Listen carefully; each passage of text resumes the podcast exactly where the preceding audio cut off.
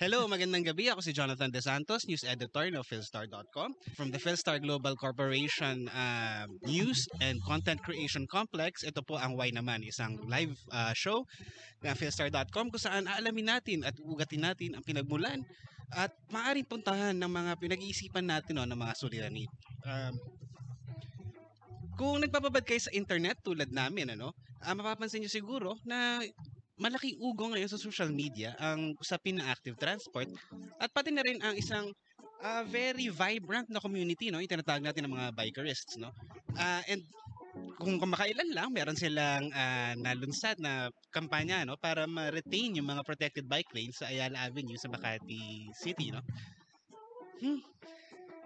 So, ngayon, uh, para pag-usapan natin ngayong gabi, uh, itong suliranin ng mga bikers and commuters, uh, kasama po natin ang isang transport planner at director ng Alt Mobility PH, si Ira Cruz. Uh, hello, good evening.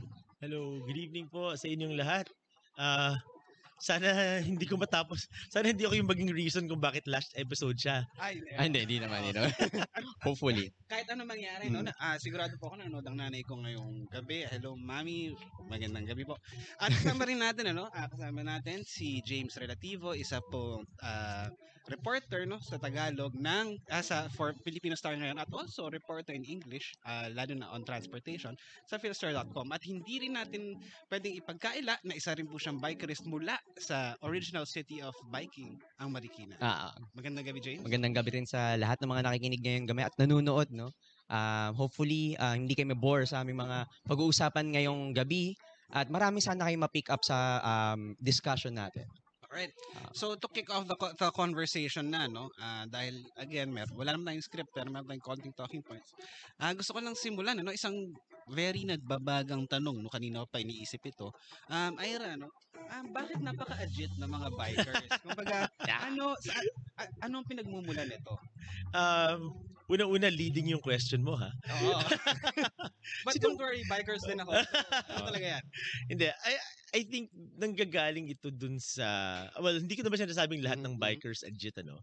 Uh, pero you have to understand na biking in Metro Manila has become a very important form of transportation. Uh, I am a biker and one of the many reasons why I bike is because it makes my my my, my travel very predictable. Uh, on the average any to any point in Metro Manila it's about 30 to 45 minutes for me and I spend absolutely nothing. Mhm. Uh, aside of course if I upgrade the bike and all that stuff, right? Ah, minus that's- that. that's- Ah, that's min- totally- Minus that. Alam naman natin yun, mga Pero- accessories. and but, but but what does happen as we do it because our roads Mhm. have not been prepared to receive the influx of bikers uh, bikers lives are put in danger Mhm. and i'm not exaggerating many for for many instances already i've I, I've been edged over. I've been chased by a by a car, Mhm. threatened literally. And so that really explains, no, why why bikers probably behave the way they do Mm. uh, because they're literally fighting for their lives. Right, right. When you talk about having a skin in the game, bikers literally have our skins in the Mhm. game, no? Which is why you have to be a, little bit more aggressive so that you can essentially Oo. continue to live, no? Mhm. Um, and then the bike community throughout the last few years has built uh, a pretty vibrant uh, community.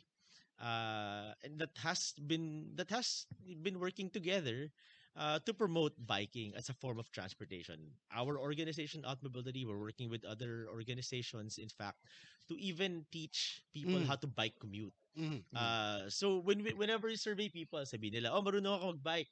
Pero sa village lang. Or I'm too Mm. afraid to venture out of my village. Yeah. And that's what we're trying to do. We're trying to help these people through bike commute lessons uh, start being more comfortable about biking uh, from their homes to their destination. Place na of work. maging viable option siya, ano? to Oo. Go to work. yeah. Oo. Ang nangyayari kasi ngayon, yung sistema natin, well, kung may masasabing sistema ng Mhm, mhm. transportation, no, yung environment ngayon, ah, hindi siya nakakapag-promote ng hindi siya nakakapag-encourage sa mga tao na mag-explore ng ng ng ng ibang klaseng form of transportation. Napipilitan silang mag-TNVS or mag Mhm. ah, mag-TNC ganyan ano.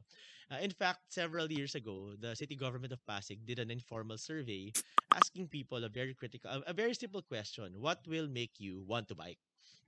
In top three answers doon is one network of bike lanes. Mhm. Essentially, kalsada na maghahatid sa kanila papunta sa kanilang pupuntahan. Pangalawa, security na habang sila namimisikleta, walang aagaw ng bike nila, walang hold up sa kanila, etc. And then the last one is safety, which means that they're asking for a network of bike lanes that will have a physical barrier that would keep them safe from from from cars, essentially. Right. Oo, para lang din klaruhin ko, no? That was indeed a leading question dahil ang gusto natin talagang pag-usapan ay hindi naman talaga sila agit. Ginigit lang nilang karapatan nila sa sa kal, sa kalsada, no? Na lahat naman tayo ay nagbabayad para diyan, ano?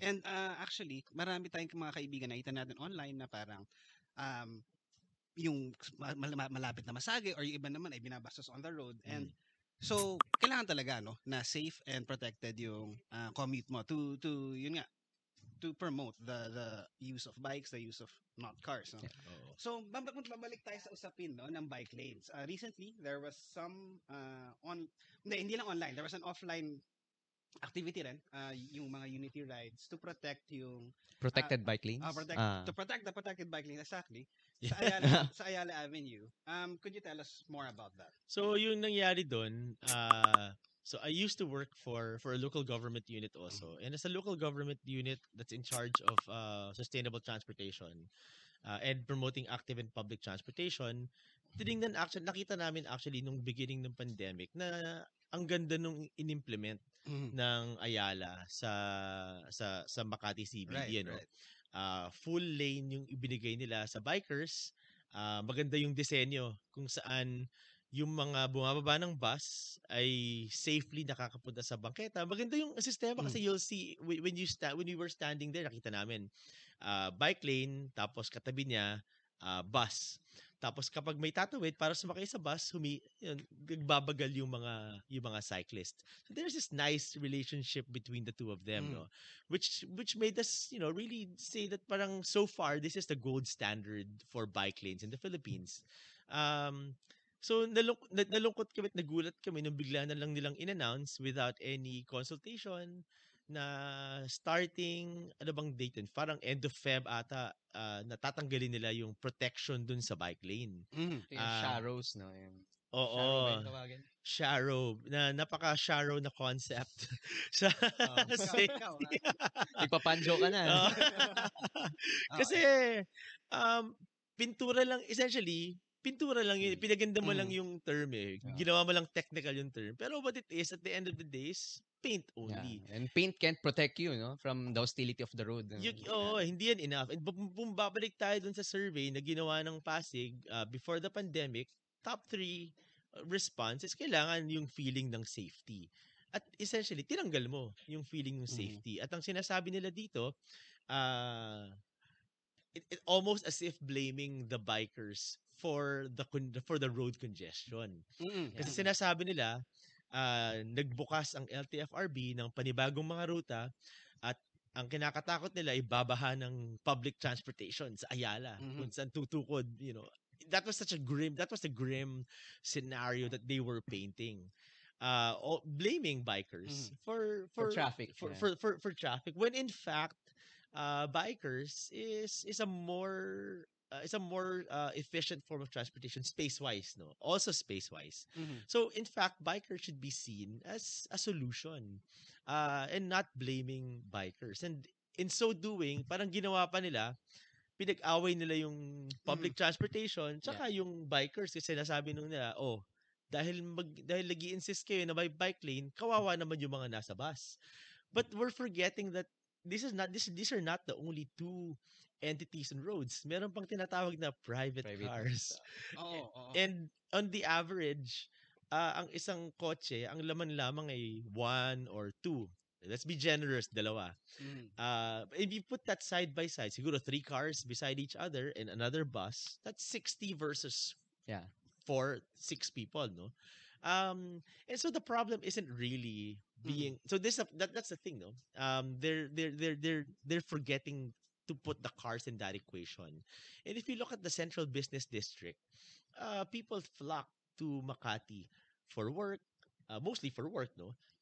Uh, and leisure and uh, even the Makati government themselves will say that their popul- nighttime population drops to about a million, which means that a lot of people are really trooping to Makati for for Mm, for work, no? and I could and I could say that um on the average in Metro Manila, nasa between 88 to 96% ng households, Filipino households, walang sariling kotse. And Mhm. that number shouldn't be that far from from the realities of Makati and yet you are adjusting kasi if kung matatandaan nyo a few months before that binagbawal naman yung UV Express na pumasok dun sa Mhm. I Mm. think that's been relaxed uh, ever since no pero dumating din yung point na pinagbawal nila yung UV Express sa Ayala and so a lot of people are you're you're really seeing uh, uh an, an over prioritization uh, on a minority of people that that come to to Makati. Mhm. So maraming nadi-disenfranchise dun sa ganong klaseng ano, Oo. sistema. No? Oo. Well, franchise. ano, that's Ah, a yeah, that's a- Ah, ikaw ah. Uh, panjok Oh, na naman. may, may, utang ka, Jonas. Hindi, kanina no, nag-usap tayo. ay, ang binigay mo, may, may nuance that dyan na that's actually hindi siya government uh, property no or hindi siya government road you said so it's more of a private Oo. road Oo. Ayala is a it's, it's owned by Ayala Land, Mm. no. It's a it- it's for all intents and purposes a private property. Uh well, of course, I I- think it's managed in coordination with Mm. the local government of Makati, the barangay maybe Bel Air, Urdaneta and uh, San Lorenzo, no. But it is for all intents and purposes a private property. Mhm. uh, that's being managed by Ayala Land uh, through maybe Masaya and Mapa. Ah, so yun nga nagkaroon ng ah, unity ride Oo, nagkaroon oo, ng ano oo.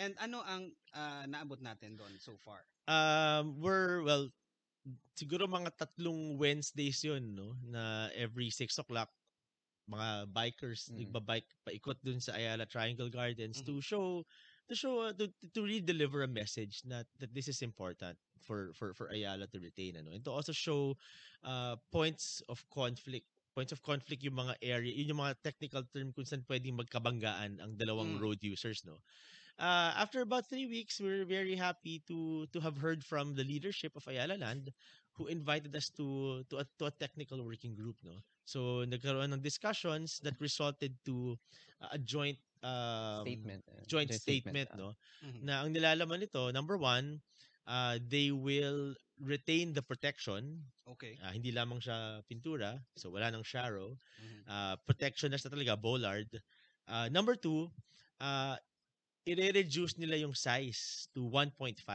so for for people out there kalahating lane yan ng kotse no okay but with the promise to study na na pag ang result ay kailangan lakihan, ibabalik nila sa 3 meters. Mhm. So pumayag kami doon.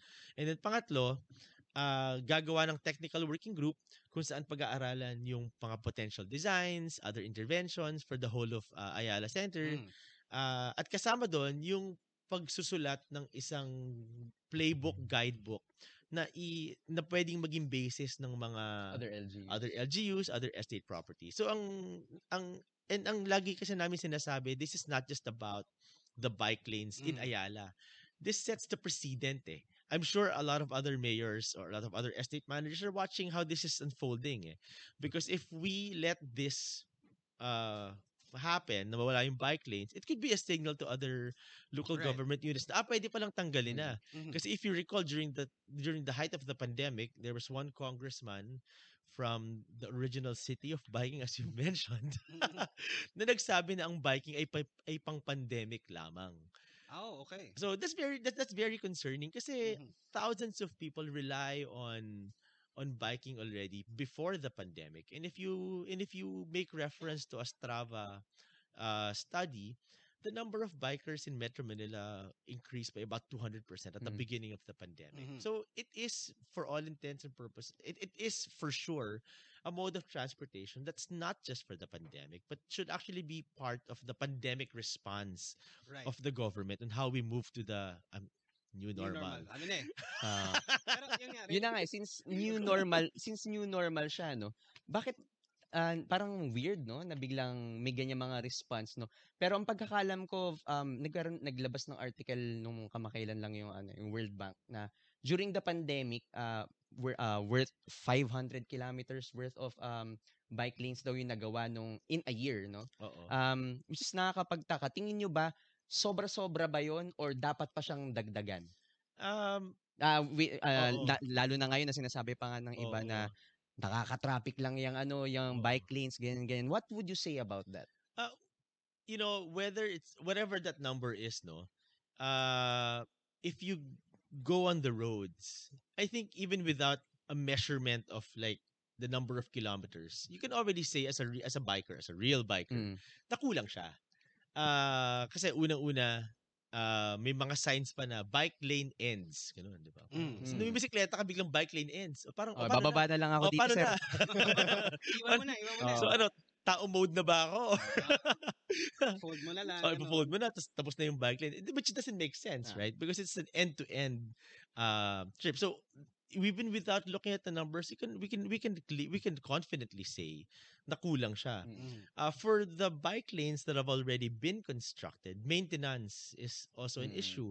Uh, because as we would as as we were biking siguro a few months back on on EDSA and even sorry as I even from last night nagkalat yung mga steel plates. Actually, Mm, mm, we mm. want to find out ano ba yung mga steel plates na yon? Bakit siya nagkalat sa EDSA? And I have photos na para siyang para siyang papel, para siyang leaflet, kang oo. ganun. Tapos parang every ilang meters may ganun, di ba? And of more Mm. often than not, nasa ibabaw siya ng bike lane.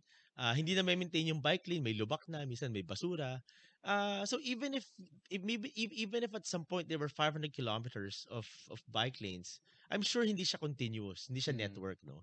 Pangalawa, kung ano man yung number na yun, sigurado ako babagsak na siya ngayon. Mhm. Kasi nasira yung bike lane, nawala yung bollards, ah at nako-compromise siya. Kasi nga iniisip ng mga tao eh hindi siya hindi siya permanent solution. And yet it, and yet it should be a solution ano kasi yung road space para yung budget no? Mm.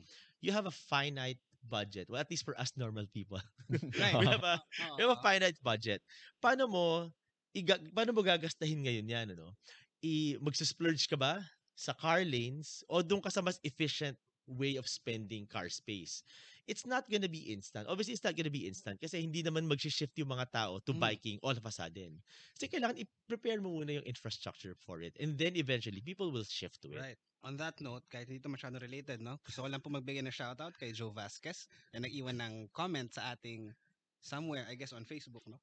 Ang sabi niya, tama si kuya ang gwapo ng konti sa akin. Ah, sa first world countries like the Netherlands, nabawasan ng heavy traffic dahil sa bicycles, then lessen din ang pollution. yes So could we talk more about that? At um, gaano kalayo ba, for example, lang, well, obviously in distance malayo, no? pero yung Netherlands, gaano kalayo siya as a goal from where we are now? Mm, okay uh I think there was actually a study done by Waze which Mhm. is a car app no very interesting Yes. where Waze says that the best place to drive is also the best place to bike. Mhm. And I think that has a lot to do with how they uh, retrofitted their cities. Na yung mga direct roads were intend were intended for for bikers, Mhm. no? And the longer routes were given to to private vehicles. So in short, yung mabilis na ruta binigay sa bikers at pedestrians at yung malayong ikot binigay sa drivers. Kasi mas madali naman sa biker sa sa cars na mag-drive ng paikot, no? Sure. Oo. uh, than than than walking and biking, which is a physical activity, no. Mhm. Uh, and that eventually led to people starting to shift the mode, no. Na parang sinasabi nila, ah, teka lang, mas madali pa lang magbike kasi mas mabilis and Mhm. safe, no. So they started they started giving up their vehicles in place for bikes, and eventually lumuwag yung thoroughfares ng kotse. So as as as the experience of bikers improved, gumanda rin yung experience ng ah, ng, Motorists, ng mga ah. motorists. Which is why what we're saying is that it's not a battle between modes of transportation. In any city that works well, people should have a right to any form of transportation that they want to. But um and and, and eventually, gaganda siya. Yun yung ano, hindi namin sinasabi na bawal magkotse. We're not we're well, we're we're, we're not saying cars are bad, no. It it, Mm. it it it it has a purpose, no. If you're maybe for senior citizens, person with disabilities, if you're carrying a lot of loads, you're carrying children, Laundry. ah, Oh, two weeks laund- for example. laundry, pag mga maabot na ng mga 20 kilos. Oo, oo, oo. um, importante yan. But it has to come to a point where as a person i also have a right to say you know what i don't want to be burdened by more uh, by by by car loans Mm-hmm. i don't want to have to spend 50% of my salary on parking and gas i want to be able to bike because i also want to have a control of my schedule and the problem is at this point people are not being presented that viable option because Mhm. when Mm. people ask me ay hindi ba hindi ba delikado yung pagbabike and the only answer there is oh totoo naman Uh-huh. but it has to come to a point where the government makes it their responsibility to make it safe for everybody. Kaya nga, make it safer. Mm-mm. Makati movement Mm, yung right, right. tinawag namin doon. Kasi nga, uh, real life, re- talagang buhay yung pinag-uusapan natin dito. And there have been cases where uh, people have documented, no? And um, near, you know, I guess, near fatal accidents, Ah, oo, uh, oo. crashes, May no? mga pinapost nga na videos. And that for sure is understated. Kasi Mhm. ang nakakalungkot, uh, for for majority of the people that take on uh, biking as a form of transportation, uh, they're small people, no? They they probably won't even feel confident or they wouldn't Mm. even know how to file. In fact, a couple of uh, of, you know uh, friends of mine were were in an were in a were in a confrontation last Mhm. year where a pickup truck well allegedly allegedly ba Mm. hinabol yung biking group uh, and attempted to to run them over. Mm. And in fact, before that pa, binubuksan yung pinto in an Aha. attempt to actively door uh, my friends, no? And we have footages Sa, fro- sa parang gated subdivision ba to? Parang uh, sa labas ng gated Okay, subdivision. ah, okay, yeah, yeah. Uh, but it's a it- it's a prime property Mhm, mhm. uh, in the financial district also. And yet when when when my friends tried to pursue that case uh, para habulin yung and and they continued to pursue that case. It's been a year na pinagpapasapasahan kami sa Mhm. pupunta. And that's already I feel at and I feel al- we are already at a level naman na we can expend time to do this. Mhm. But for the majority of people that that that that that use biking as a form of transportation, they might not have this. They Yeah, might yeah. not have this. They might not have the time, the resources, or the know-how how to pursue the case. And so, obviously, those cases of mga near fatal crashes that's severely understated. Right. So, nangyari, we had those those um those routes, no, and eventually we were able to to sit down with Ayala, uh, and um um and now we have an ongoing technical working group with them Mhm. uh, where we're discussing its design interventions and other projects and policies. Um, question lang, no? Since um, pinaglalaban niyo yung um, more bike lanes, no? Um, sinasabi naman ng mga iba na um, more roads um, doesn't really solve the problem of traffic, no? Um, what do you think about that? Doesn't it really solve the problem of traffic? Um, as a communi- as a commuter, as a biker, um, Um, what do you think about that? you know, bata pa ako. Mm, bata pa Ah, naman bata tayo. pa naman tayo. Ba- nung bata pa ako, nung bata pa ako, na pala may noong, ah naririnig ko na yung road widening. Mm, Ah, and- Eminent domain, ano, eminent domain. oo. mga eh, feeling ko naman hindi na ako bata. mm. Pero ginagamit pa rin yung road widening. And yet, and yet traffic pa rin sa Metro Manila. So that in itself already shows you that the government is is, is trying to do the same intervention hoping for for a different result, no? And it's been decades that they've been doing that. Because what happens is when you create roads for vehicles, may tinatawag na induced, Induced demand. demand. Ah. Whereas you create, essentially, habang dinadamihan mo yung supply ng something, dumataas yung demand for that something, no? Mm, mm, So mm. in this case, kapag gawa ka ng gawa ng kalsada, build, build, build more ka ng build, Right. build, Ah. build more, then you're sending a signal to people that, ah, okay, I should drive. Right, right. Oo. And in the same breath, kapag ginawa mo, dinamihan mo ng bike lanes, protected yung bike lane, safe, secure, etc., etc., it sends a signal to people na parang, ah, okay, pwede pala akong magbike. And I Mm. think that's where I'm Mm. So yun yun eh, wala siyang pinag eh, so ganun siya, eh, no? So so dapat ma-induce mo yung tamang demand, no? Kasi example, the build build build um Mm-mm. project of the government put in billions of pesos Oo. into it, no? Pero it's all for for motor vehicles. no? Right. um before the before last year i think towards the end of the other of, of the last administration there was a proposal to build the pasig river expressway Right. which is a which is a highway on top over of the river. over the river weird. di ba so you're in but it's a tollway Mm. but people are forgetting is it's is that it's a tollway which means that you're attracting uh you're you're inducing the demand for private vehicles and it's not Mm. free it's a tollway eh Bayad. ah. Oo. So, but imagine all of this money combined. What if it, this is something that we used instead to to fix the the public transportation sector? Kasi now we're talking about jeepney drivers. Nagagalit, nag- nag- Mm. you know, na- natatakot yung mga jeepney drivers na ma-face out sila. Namumroblema sila. Right. Paano ba nila babayaran yung Oo. jeep?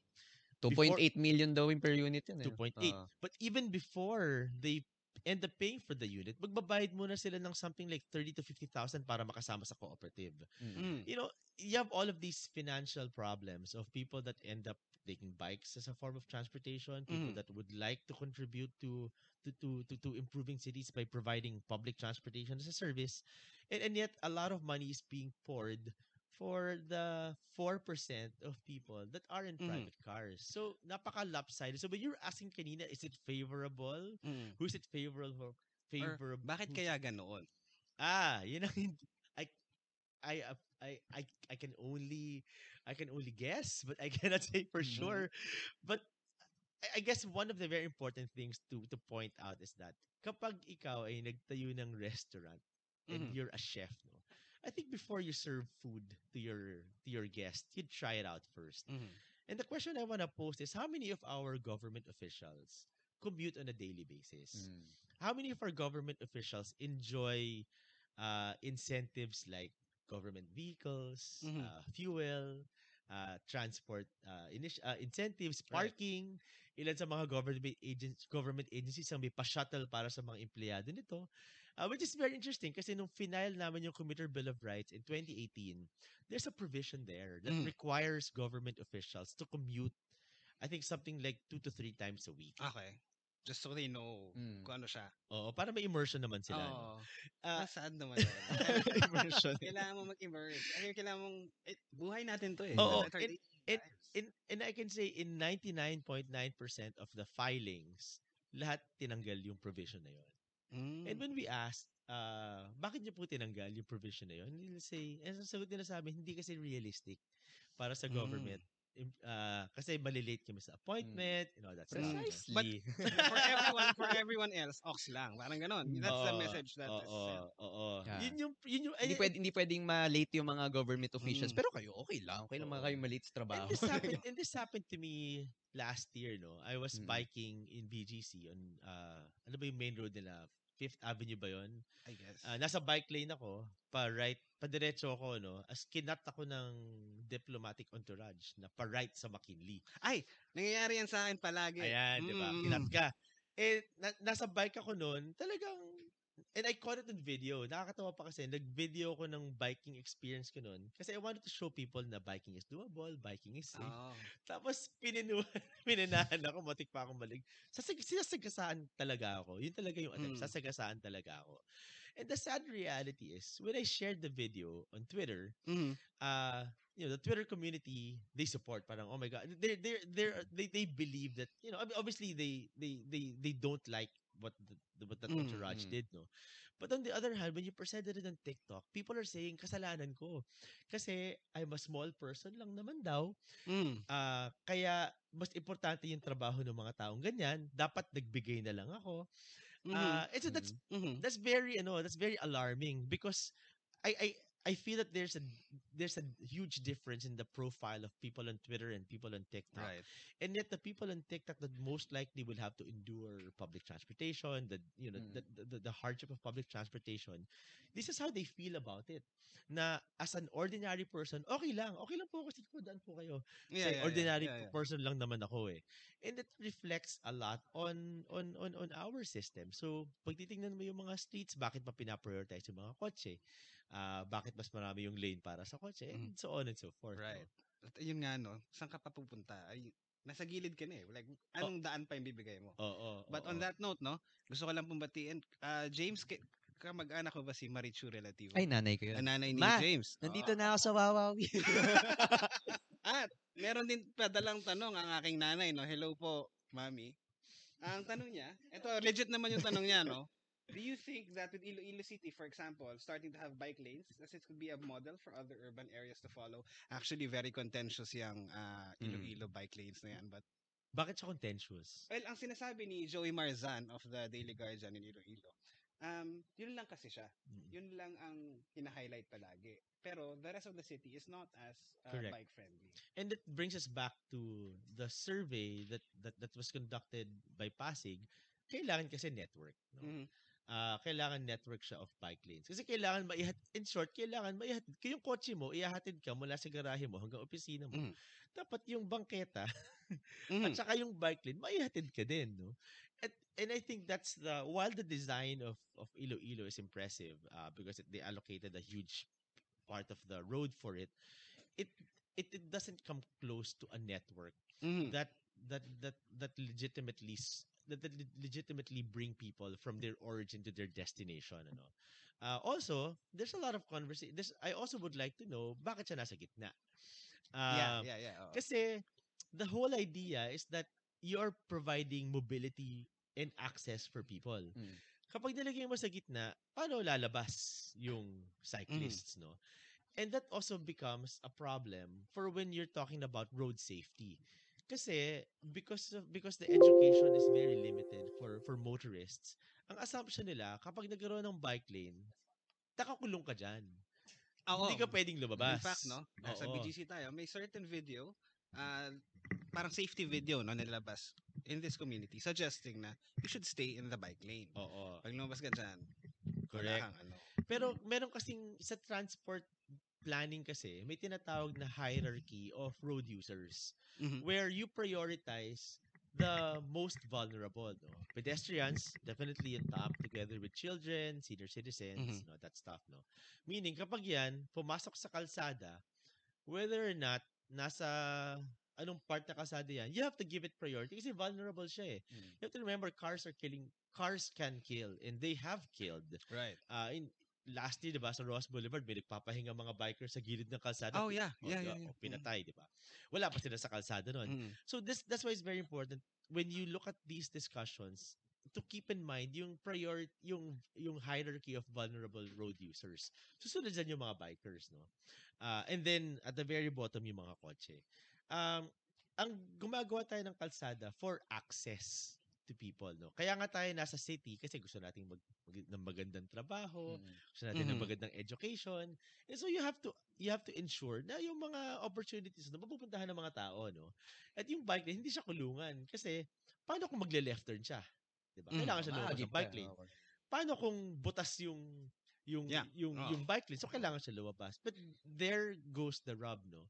Na kulang yung education ng mga motorists na ang ini-expect nila kasi ako ay motorist, I have more rights than you. Actually baliktad siya, no?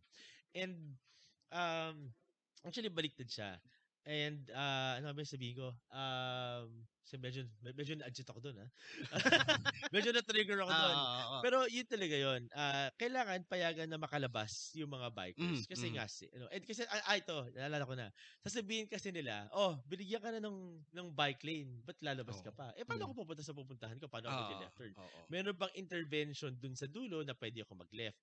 Tapos ang sasabihin nila sa inyo, nagbabayad kami ng road tax. Oo, oo. And that's and the wake up call to motorists is that if you look at the total number, total amount of money collected for road tax, Mhm. kulang pa Ito yan. siya sa actual expenditure na ginagastos para sa road. So in short, kung road tax yung gagamitin natin, malaki utang nila Mhm, sa mhm. government. At hindi rin siya fair kasi yung nag yung yung ginagastos sa Metro Manila, binabayaran din siya ng mga tao sa Mindanao. Mhm. 'di ba? Kasi so hindi mo pwedeng sabihin road tax. Ah, kaya ka may karapatan. Kasi for one thing, kulang. Number two, meron tinatawag na hierarchy of road users. Mhm. Na actually, tao yun. Oh, tao 'yon. Oo. Makakapatay ka ng tao. Oo. Speaking of ano, hierarchy of road users, ano yung mga um, madalas mag-violate ng ano ng mga bike lanes? Ano yung mga na- napapansin mong ah madalas hindi hindi ka naman bisikleta pero ba't ka nasa bike lanes? Ano yung mga Oo. no- ah, usual na nakikita mo? motorcycles, Mhm. um, ano ba ba, mga nag, mga nagbababa ng ng pasahero, Mhm. ah, kasama dyan ng private cars, no? Yung sasabihin, sandali lang naman. Ay, oo, oo, Sandali lang naman. But kape. you see, yun din yung nagiging sanhi kung bakit ka overtake as a biker, di ba? Tapos Mm. pag na pag, pag nagulat yung kotse sa likod, bubusinahan ka, sabihin, ba't ka lumalabas ng bike Mm, lane?" mm, mm. Or also, kasi yung, yung, yung expectation nila, ah, nandun siya, no? Ah, basura. Nandun yung basura sa bike lane. Ah, yung steel plate na Ay, sinasabi ko. oo, oo. So, yun yung mga normal obstructions. Kung kaya kailangan lumabas ng Mm. isang biker sa sa bike lane. Sa tingin mo ba dapat ano, dapat i-penalize yung mga non-bicycles na gumagamit ng bike lanes? Uh, what do you feel about that Actually, idea? Oo. ah, it's not about my feelings. Oo. Ah, meron siya actually batas. may batas na. Oo. Ah. so, whether or not Nako, I feel, mukhang, mar- mukhang maraming regardless aware of how dyan. I no? feel about it, ah. meron siyang batas. Mm. ah na hindi la sa may, may mga ordinances sa mga cities like Pasig, Quezon City na bawal Mm. ng obstruction. Ah pero meron ding issuance ng LTO na nagsasabi na ang obstruction ay isang penalty, no. Ah but the harder thing to do is nasan yung enforcement, no. Mhm. Ah nasan ang enforcement, ini-implement pa siya properly. Ah kaya napaka-importante rin yung tinataw yung non-contact apprehension Mm. Okay. na, na naging contentious kasi ah importante na ma-apprehend siya kasi ako for instance lumapit ako sa enforcer sabi ko kuya obstructing oh Mm. sabi sa akin eh sandali lang naman yan bakit ka ba ah, ganun. oh sandali lang Oo. naman yan pero sabi ko sa kanya kuya violation yan Eh, by that time umalis na yung jeep oh umalis Mm. na oh Mer- meron na bang meron na ba kayo ano? May na document na ba kayo ever na nakulong or na penalize for doing uh, people doing that na nag-obstruct sa bike lane hindi Ah, na bisikleta? yung group na Ah. Cycling Matters noong 2018 or 2019 dinocument nila yung enforcement ng Pasig Mm. sa paghuhuli ng ah, nag-obstruct ng bike lanes. Pero nangyayari kasi nagiging offline-offline siya eh. Mm. Yung, oh, ngayon, maglalagay tayo ng tao para mag-enforce. O bukas, wala na. Tapos Mm. ngayon, meron na. Mm. O kaya nangyayari, pag sa Julio Vargas, for instance, ah, may bike lane siya, di ba? Ah, nasa, papasok yung mga, bike, yung mga motorcycles dun sa bike lane. Tapos pag malapit na sa intersection, lalabas sila lahat. Kasi yung TPMO, wala doon lang sa intersection. Okay. So, hindi mo na okay. siya nakita. Oo. Ang problema doon, habang umaahon ka, bumubuelo ka, sisigitan ka ng, ng motorcycle, Mm. no? At doon minsan nangyayari, minsan nahihirapan ka umakyat, or doon nangyayari yung accidents. Ah, and I have to add two things to this. Number one, hindi siya kasalanan ng motorcycle. Yes, that's Mm. correct. Kasi wala silang, wala, silang wala, sa, wala sa Oo. infrastructure, no? Um, considering na napakadami nila, wala silang infrastructure. At yun yung pinaglalaban ng mga motorcycle groups. Nabigyan Mm. sila ng infrastructure. Number two, kulang na kulang yung one, yung training at enforcement, ah, yung training na ating mga enforcers. Mm-mm. Number two, kulang na kulang yung dami nila. Ah, kung kaya't napakahalagang pag-usapan at napakalaki ng role nung non-contact apprehension. Kasi dito papasok yun eh. Hindi mo naman kaya lagyan ng tao lahat ng Right. points in the middle. And Oh, that's why parang it's bollard sila noon, ano? Oo.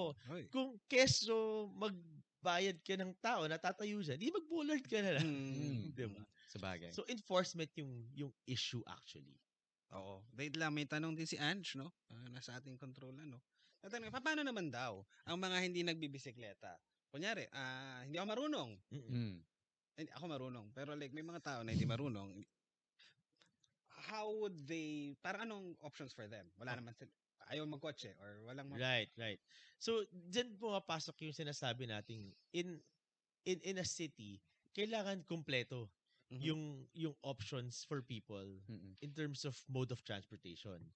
Number one, dapat may choice sila na hindi magkotse. Tama yun. Kasi ayoko magbayad eh. Kahit Mm. makaya kong Mm. bayaran, ayoko Mm. magbayad ng kotse. Panghulugan sa kotse, gas, parking, Oo. condo parking mo pa, di ba? Mm-mm. Ah, kailangan magkaroon sila ng choice na maglakad. Pero hindi sila maglalakad kasi wala namang sidewalk. Mhm. Mm. Ah, so nangyayari minsan, walkable distance naman siya, pero dalawa lang sidewalk, igagrab pa nila yon. Ah, number two, tama ka, kung ayoko magbike, for instance, ah, ayoko magbike kasi pawisin ako ng klaseng tao. Or ayoko magbike kasi meron akong ah, laundry. Yeah, Ah. 20, 20 Ah, kilos. 20 ang kilos, oo. Oo. So, kailangan magkaroon, so dapat, pumapasok ngayon yung public transportation. Mhm. dapat may option naman sila na mag-public transportation na dapat from X meters from my house or say 500 meters from Mm. any point of interest, merong ah, bus stop or jeepney stop, no? And if I go to that jeepney stop, kailangan ma-assure ako that within a predictable amount of time, 15 minutes Right. during rush hour, for instance, maybe 20 minutes during off-peak hours, may darating na jeep Mhm. ah na masasakyan ko. Nadadalhin ako dun sa destination ko, no? So, yun yung option. So, tama naman siya na na ayok na as a person ayoko magbike or as a person ayoko magkotse. Mm. So, dapat meron silang option na o maglalakad na lang ako kasi 5 kilometers lang naman siya. Yeah, you know, right? Five kilometers. if you think about it, uh, nung Mega Mall, I think is about 500 meters end to end, no? Mhm. At pag linggo, di ba dati, pag linggo, punta ka dyan, ah, punta ka sa taas, baba ka, di ba, Mm, ganyan. mm. So if you add that up actually, that's about 4 kilometers na nilakad mo sa loob. Mm.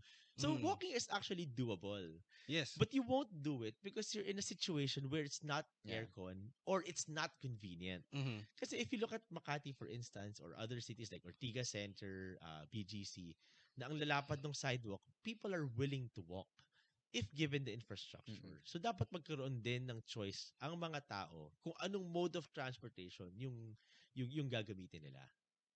Tama. so, kailangan may choice talaga. Kailangan may, may magpipilian ka talagang mode of transportation. Um, de, uh, hindi, uh, related to that. No? Kunyari, hindi ako marunong mag-bike. Oo. Si Gea, na nandito, hindi marunong mag-bike.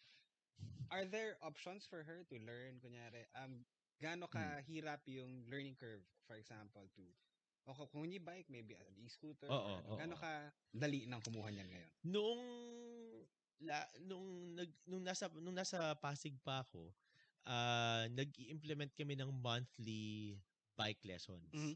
Mm. And within 30 to an within 30 to 45 minutes, marunong nang magbike Mm. ang isang adult. And in fact, majority of the people that that that um that that, that sign up for free bike lessons are adults. Mhm. ang na actually nahihiya pa sila kasi hindi expect nila baka puro bata yung dumating. And in fact, 99% of the people that that that, that were trying to learn are adults. So madaling matuto uh, mag magbike no.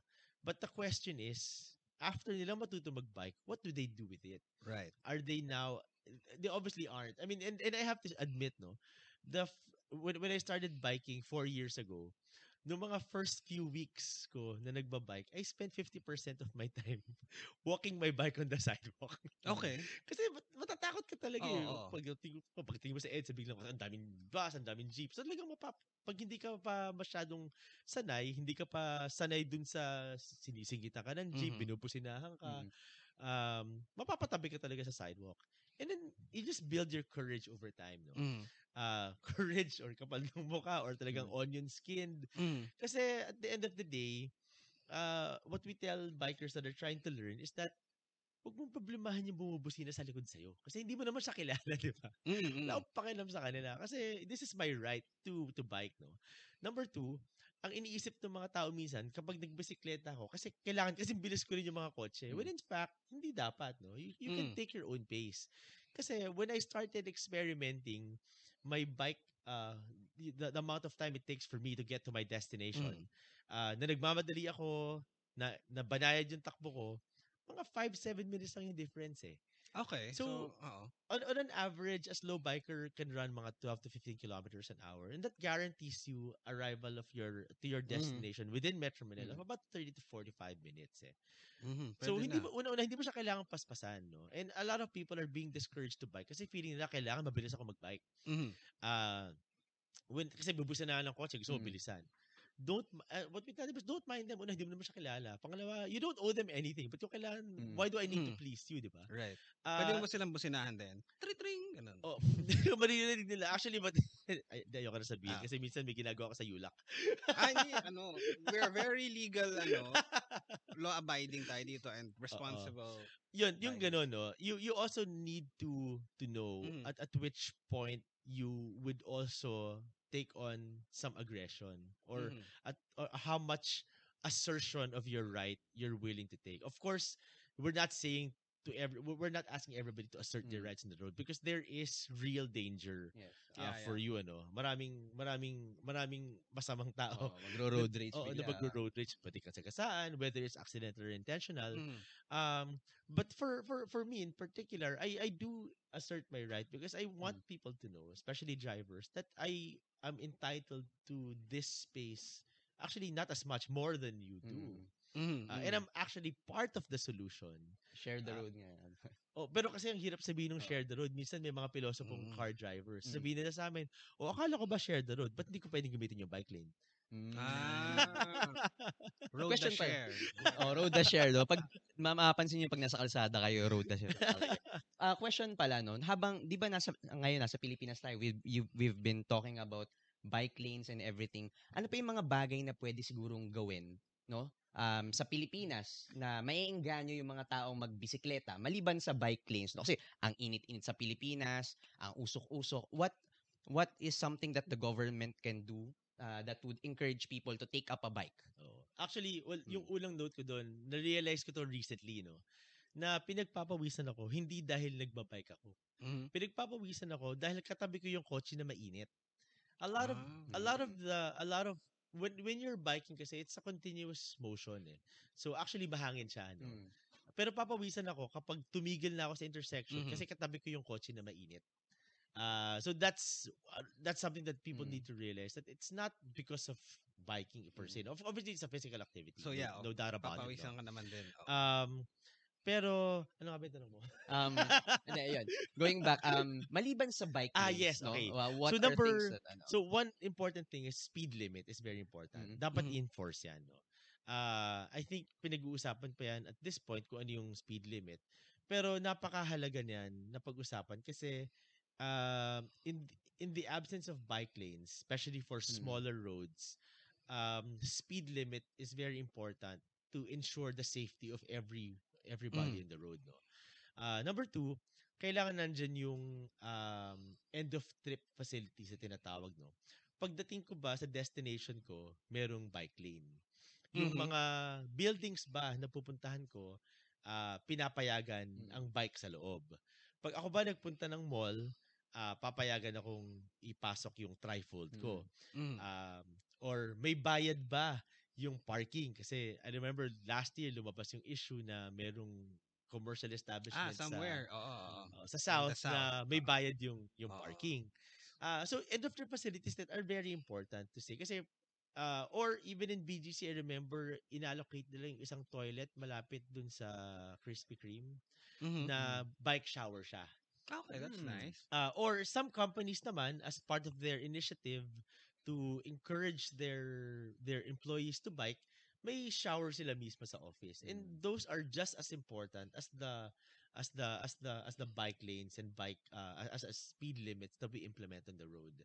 Maganda din pag-usapan yung yung taxes na na, pina, na, na, na ibinababa dun sa na, na pinapataw Mhm. dun sa bikes no kasi maraming bikes na mura pero Yes. pagdating dito, tumataas yung presyo kasi sa taxes, no? Ang isa pang importante diyan yung sa for for private companies, yung incentives to your employees. Mhm. May nakausap kami na na business owner at sinasabi niya noong nagtaas siya ng nang naglagay siya ng benefit para sa employees niya, tinulungan niya makapag-loan yung employees niya Mm. para makabili ng bike, Mm. naglagay Mhm. siya ng bike parking sa loob ng opisina niya, ah, showers, bumaba yung number of sick leaves ng mga tao. Mm. Oh, mas well. masaya yung Mm. mas masaya yung mga So, employees mo healthy ngayon. yung mga ano. healthy yung Ah. employees mo, yung yung tardiness is also reduced. Uh, so there's also that benefit for for ano for for so yung mga yon yung mga components na yon importante yun lahat so more than just bike lanes importante din itong mga policies na to Mm. Right. Taga lang, no? Gusto ko lang po mag-shoutout din po sa NUJP Bikers. Hello kay Yuden, Joanna, Len, at Chantal. At someday po, makakasama ako sa inyo magbisikleta. Bumili na po akong bisikleta, hindi ko pa lang nakukuha. Pero Oy, malapit na po yun. yan. bike reveal Oo. Papakita ko mamaya, no? Ah, ayun. Um, gusto ko lang din i-stress, no? Ayaw natin pagbanggain ang mga iba-ibang road users. Or actually, no? Parang, oo ah, hindi naman tayo magkaaway. Pwede magkaaway tayo on at that specific time on, on the road, no? Pero hindi naman tayo magkaaway talaga, no? So ano ang pwede nating parang collective call to government or to policy makers um, na pwede nating, yun nga, pwede tayo mag-unite na imbis na tayo mag-aagawan sa road Oo, or whatever. Make the load le- re- ano, less hostile for everyone. Oo. na ano kayong pwedeng gawin. Actually, you know, um, yun na yung nangyayari. In, in- the case of Ayala, sinasabi nila dahil dun sa bike lanes, nagsikip yung yung mga yung Mm. mga or or kung ayaw nyo magbigay ng kung ano, yung parang words pa parang mag, kailangan magbigay daan kayo para sa mga commuters Mm. sa public transportation. Ah, hindi dapat ganoon no. Lahat tayo ay may karapatan sa sa city. Ah, and cities are as effective as the people that are in it no. And if transportation is hampering people from getting to their destination, edi para saan pa yung cities no? Mhm. Minsan bi- they go as far pa as saying na masyadong madaming tao sa Metro Manila dapat bawasan. Which is actually Right. a wrong thing to do. Kasi kaya nga kaya ka nga naggawa ng city para may dumating na tao, no? At yung mga tao na to ang nagbibigay ng mga opportunities na yon, no? So to say that city should not have people is very wrong, no? Mhm. And so transportation naman on the other hand should be a tool to empower people and not to not to hurdle them from reaching these Mm. opportunities. So which is why it's not also one mode of transportation ver- versus the Mm. other. Tamang allocation dapat yung gawin ng gobyerno. Ngunit the harder and and all of these things that I'm talking to you about, these are not things that we are inventing. These are Right. things that are already in guidebooks. There's several best practices out there, both internationally and locally. So there's not a dearth of ideas, no. I think the harder challenge here is political will Mhm. to really be able to say we will prioritize 96% of Right. our constituents and give them the mode of transportation, the mobility that they need in order for them to succeed and contribute to nation building. Tama. And on that note, no, meron na tayong sound bed. So, ibig sabihin, uh, sinesenya sana tayo ng ating control people.